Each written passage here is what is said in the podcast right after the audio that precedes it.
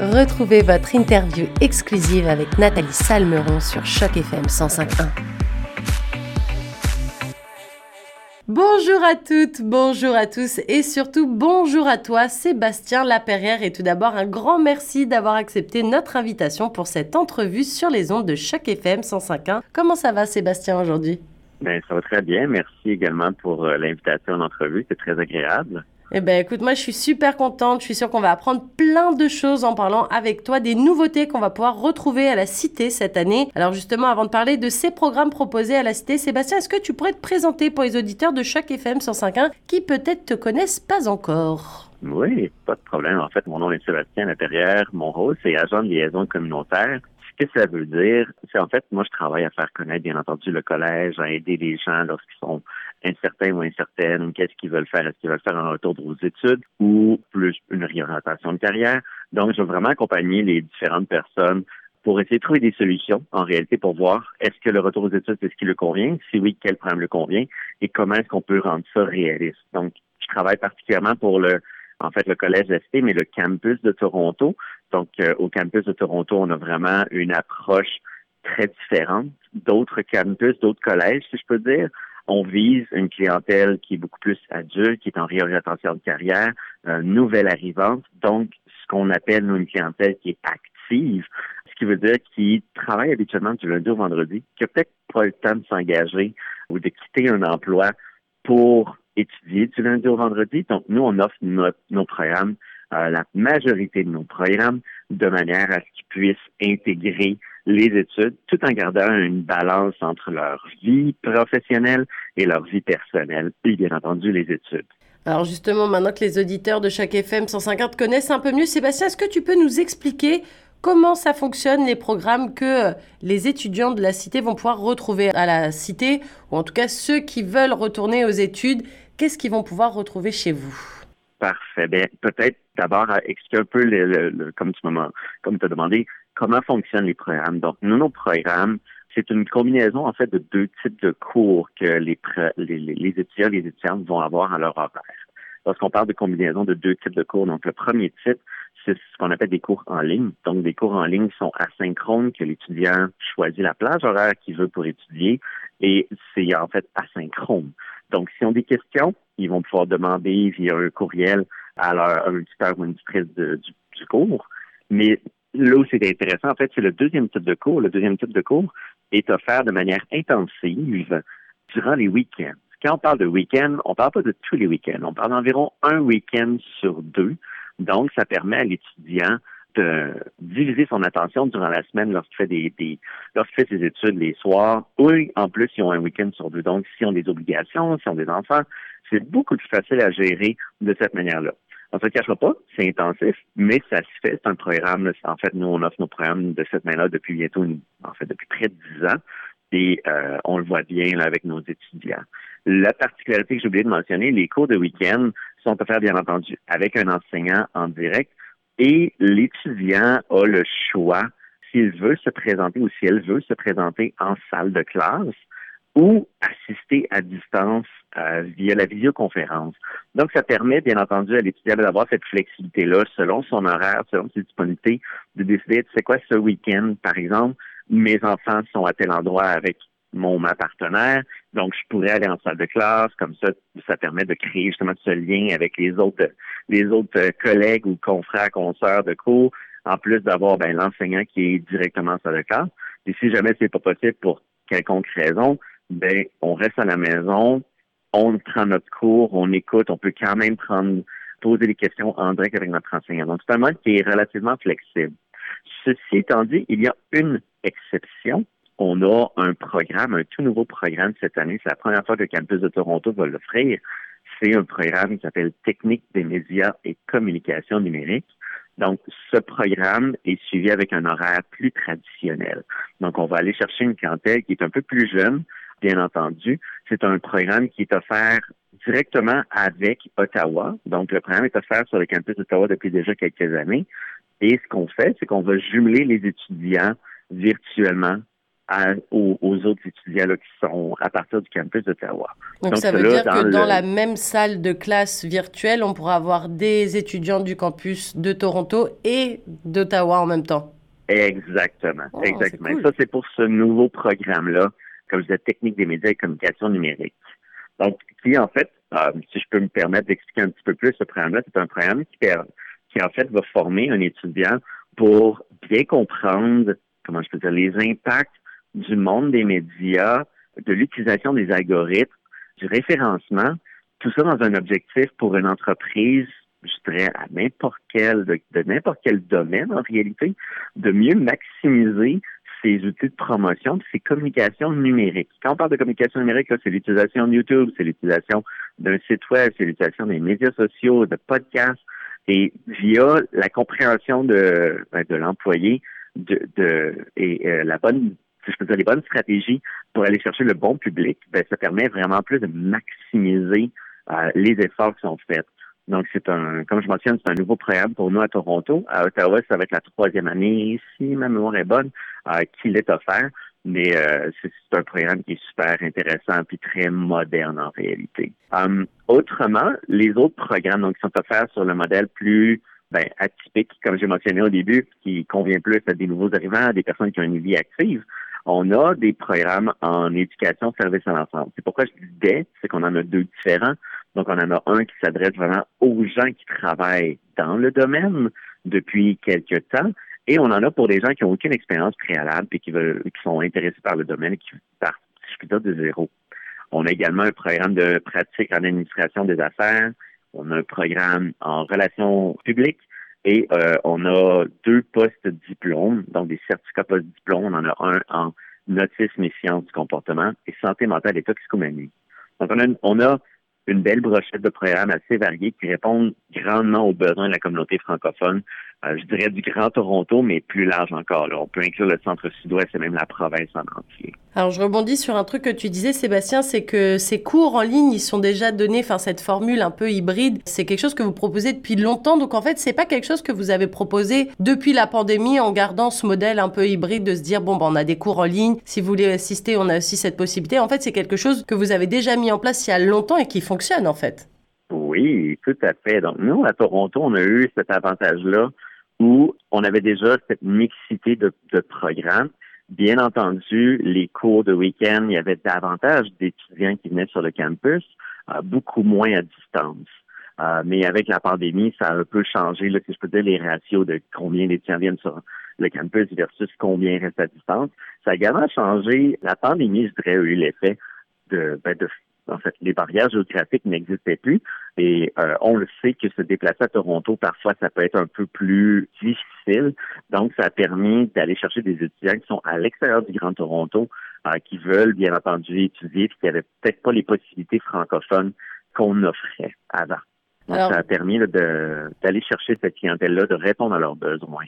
Alors, euh, tout à l'heure, tu parlais de, du programme d'éducation en service à l'enfance. Il me semble qu'il y a des bourses cette année qui sont disponibles justement pour ce programme. Est-ce que tu peux nous, nous, parler un petit peu de comment fonctionnent ces bourses? Qui est éligible? Est-ce qu'il y a des critères spécifiques? Est-ce que tu peux voilà, nous donner un petit peu de détails? Parce que c'est vrai que quand on décide de reprendre les études, il y a toujours ce pôle financier qui est toujours important et avoir l'occasion d'accéder à des bourses, des fois ça peut bah, décanter certaines décisions, se dire ah ok bon bah si on peut m'aider un petit peu, euh, forcément on va pas s'attendre à recevoir des millions de dollars, mais toujours avoir une petite aide bah, ça fait toujours plaisir. Et puis, bah, il y a toujours des critères d'éligibilité, il y a toujours plein de choses. Est-ce que tu peux nous en dire un peu plus, Sébastien?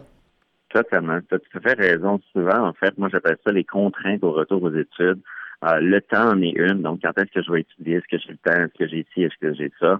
Euh, le mode qu'on offre souvent va résoudre cette, cette, cette contrainte-là. Mais une autre grosse contrainte, c'est l'aide financière. C'est pas évident non plus d'avoir à payer tout ce qu'on a à payer, en plus d'ajouter des factures pour les études. Donc, pour le programme d'éducation service à l'enfance, et là, je vais parler spécifiquement du programme pour les personnes qui ne travaillent pas dans le domaine. Donc, une personne qui est intéressée par le domaine, part de zéro, si je peux dire, et qui veut intégrer la profession. Donc, il y a environ un an, le Collège de l'ST et la Ville de Toronto ont signé une entente pour verser une bourse unique de 2000 dollars aux nouveaux étudiants ou étudiantes dans ce domaine. Les critères, par contre, donc, en fait, ce qu'il faut savoir, c'est qu'il y a différentes sources de financement pour entreprendre des études en petite enfance. C'est bien entendu l'aide financière du gouvernement, donc le régime d'aide financière pour étudiants, ou communément appelé le RAFEO ou OSAP. On aime beaucoup les acronymes. Euh, mais il y a également une subvention qui existe et elle s'appelle en fait ECE Grants. Et cette subvention-là peut couvrir les frais de scolarité, mais elle exige de travailler dans le domaine. Donc, pour les personnes qui ne travaillent pas dans le domaine, qui n'ont pas d'expérience préalable, il n'existait pas grand-chose autre que la RACEO. Donc, avec la ville de Toronto, il y a eu des ententes pour offrir à ces personnes-là, qui n'ont pas d'expérience antérieure et qui ne sont pas éligibles à la subvention de ECE e Grants, d'obtenir une bourse de 2000 dollars. Une autre exigence, c'est que ces personnes-là doivent demeurer soit dans la ville de Toronto, dans le Grand Toronto, dans la région de Peel, la région de Dalton ou la région de Durham. Donc, en réalité, il y a comme un consortium qui s'est fait entre ces différentes régions-là pour pouvoir offrir aux étudiants du Collège ST ce, ce, montant-là. Fait que c'est ça les exigences. Alors, si je veux les résumer, donc, c'est de ne pas travailler en petite enfance, de ne pas être éligible à recevoir la subvention de ECE Grants, et de demeurer ça dans les villes de Toronto, le Grand Toronto, la région de Halton, la région de Peel ou la région de Durham. Et ça, c'est une bourse unique, comme je mentionne. On en a encore plusieurs à offrir cette session-ci. Donc, on espère ben, pouvoir les offrir au plus grand nombre avant qu'on doive euh, ben, qu'on ne puisse plus le faire en réalité. Justement, je rebondis sur ce que tu dis parce que quand on va sur le, sur le site du Collège de la Cité et qu'on clique le campus de Toronto, on arrive sur euh, une page où ça nous dit bourse de 500 dollars disponible. Ça veut dire qu'il y a autre, d'autres programmes de bourse qui sont disponibles pour d'autres étudiants aussi? Oui, ça, les, les bourses de 500 dollars, c'est ce qu'on appelle une bourse d'accueil en réalité. Donc, c'est pour tout étudiant ou étudiante qui n'a jamais étudié au Collège de l'Est et qui sont admissibles à l'aide financière du gouvernement, donc le RAFEO. Attention ici, le terme est bien important, admissible. Ça ne veut pas dire que tu as fait une demande, tu peux juste en recevoir et de là, tu peux avoir une bourse automatique de 500 dollars qui va s'appliquer sur tes frais de scolarité. Fait que ça, oui, c'est une bourse qui est offerte par le collège pour plusieurs programmes. Je ne veux pas dire la totalité des programmes parce qu'il y a certains programmes où ce n'est pas le cas, mais ceux du campus de Toronto, à l'exception des, certificats post-diplôme, c'est offert.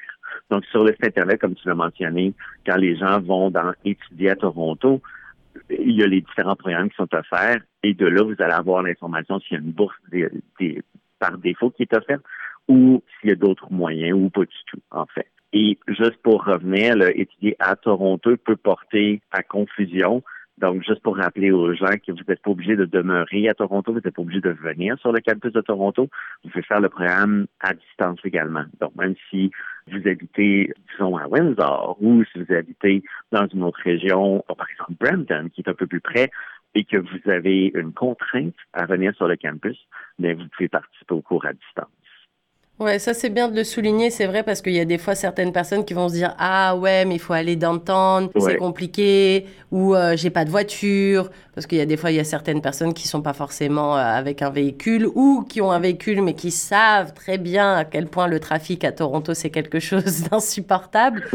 du coup, forcément, c'est bien. En fait, qui est imprévisible. C'est ça. Et puis surtout, il faut penser aussi que une, une année scolaire, c'est sur plusieurs saisons, que des fois l'hiver, c'est compliqué de se déplacer. Donc voilà, comme Sébastien l'a souligné, vous n'êtes pas obligé de demeurer à Toronto pour prendre les cours avec euh, le Collège de la Cité. Mais justement, Sébastien, avant de, se quitter, est-ce que tu aurais des conseils pour les auditeurs de Choc FM 105.1 qui sont peut-être séduits justement par tous ces programmes dont tu as parlé, qui sont offerts par la Cité et qui souhaiteraient vous rejoindre cette année? Est-ce que c'est encore possible de s'inscrire? Parce que là, on parle, on parle, mais l'été mhm. touche bientôt à sa fin, la rentrée, elle est euh, around the corner, comme euh, pour ah parler un bon français. Et forcément, on se demande, est-ce qu'on n'est pas en retard? Est-ce qu'on s'y prend pas trop à la dernière minute? Même pour ces histoires de bourse, est-ce que c'est encore temps? Est-ce que les gens peuvent encore appliquer à ces trucs-là? Donc, est-ce que tu aurais des conseils à donner aux auditeurs de Choc FM 105.1 qui nous écoutent et qui se disent, ah, ça a l'air trop bien, mais je me prends peut-être un petit peu à la dernière minute alors, la première chose, non, il n'est pas trop tard. Euh, c'est encore le temps de s'inscrire pour les programmes pour le campus de Toronto. Jusqu'au 5 septembre, en fait, on accepte de nouvelles candidatures.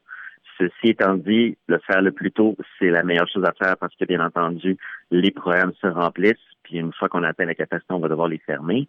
Pour ce qui est de l'aide financière, ça dépend toujours des régimes. La plupart, en fait, tous les régimes sont encore possibles d'appliquer. Là où il y a un, un, élément à considérer, c'est le délai de traitement, qui peut être un peu plus long. Mais oui, tout est encore possible. L'autre chose que je suggère à tout le monde, c'est si vous avez des inquiétudes, des incertitudes, vous voulez voir comment est-ce que vous pouvez concrétiser un projet de retour aux études, le plus simple, c'est de prendre rendez-vous avec moi ou de me contacter pour qu'on ait une discussion. Moi, j'aime bien parler avec les gens, avoir une idée qu'est-ce qui se passe dans leur vie, comment est leur quotidien, puis après ça, travailler un, un, retour qui est réaliste. Parce qu'il y a beaucoup de stratégies qu'on n'a pas évoquées. Il y a même d'autres aides financières en réalité qui peuvent exister qu'on n'a pas, ben, que je n'ai pas forcément évoquées, dont on a un programme d'aide financière pour euh, la sécurité économique des femmes. Donc ça, c'est un programme très particulier ça peut intéresser des gens. Fait que je, je, peux en parler directement là, lorsque la, la, la situation se prête. Donc, c'est ça, cette rencontre-là nous permet vraiment comme de faire un, un survol de la condition de la personne, puis de voir, OK, ben, est-ce qu'un retour à temps plein, c'est réaliste, c'est préférable avoir à temps partiel? Quels sont les objectifs de la personne au bout des études? Comment est-ce qu'elle peut intégrer ça dans sa vie courante au niveau de son travail, au niveau d'une réorientation de carrière? Donc, en ayant cette discussion-là, on est capable souvent de relever tout ce que j'aime appeler les contraintes pour arriver avec un projet qui fait du sens. Parce qu'en réalité, c'est basé sur mais la personne, c'est quoi ses limites, c'est quoi ses possibilités, et c'est ce qu'on explore, c'est là-dessus qu'on va maximiser. Donc, que ce soit en, matière de temps, de disponibilité, d'argent, on va faire comme un, beau survol de tous les éléments. Donc, oui, toujours possible de s'inscrire, toujours possible de prendre des rendez-vous avec moi. Mon horaire devient un petit peu plus chargé, mais ça, on s'en sort. Si jamais il y avait quoi que soit, sur le site Internet, vous avez mes coordonnées, vous avez également l'adresse courriel. Je vous dirais, écrivez-moi pour vos questions. Ça peut me prendre quelques, en fait, une ou deux journées pour y répondre. Je réponds toujours à mes courriels, je réponds toujours à mes appels. Eh bien, écoute, euh, je pense que les auditeurs de Choc FM 105.1 ont pris pas mal de notes. En tout cas, merci Sébastien.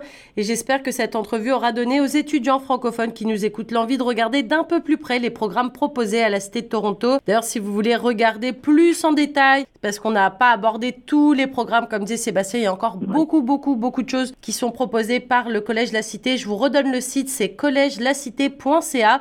Et vous retrouverez également les coordonnées de Sébastien si jamais vous avez envie de faire un tour dans les locaux, si vous avez des questions qu'on n'a pas abordées ou quoi que ce soit, n'hésitez pas, faites pas les timides, ce serait bête de passer à côté d'une belle opportunité.